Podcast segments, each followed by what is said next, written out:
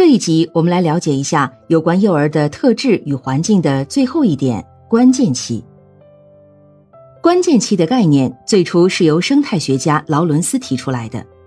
他发现小动物出生后，在一段短暂的时间内，很容易形成某种本能的反应，错过了这段时间就不能再形成。这段时间就称为关键期。最初，关键期主要指印刻现象。所谓的印刻现象，是指小鸡、小鸭等小动物对它第一个遇到的对象发生依恋，总是跟随该对象。而第一个对象往往是小动物的母亲，但也可以不是母亲。它曾成功的让小鸡、小鸭跟随它。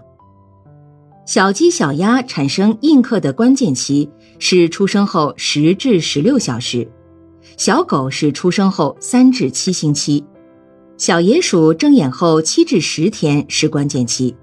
这时如果有规律的去捉拿，以后就会习惯让人捉拿。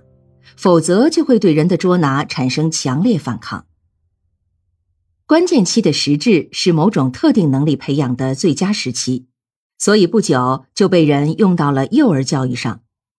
儿童身心发展、某种特定能力的发展同样有关键期，有人又称为敏感期和最佳期。从人的心理发展来看，学前期是儿童心理发展的敏感期。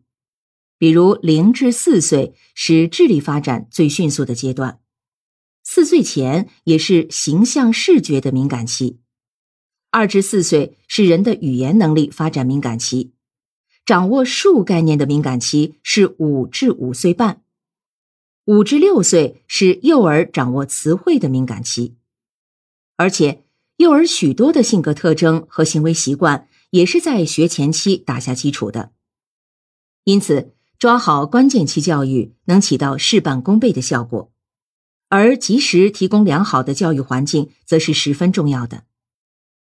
关键期理论不仅提供了学前期教育的理论基础，而且提供了学前期教育的主要方法和途径，即利用环境进行教育。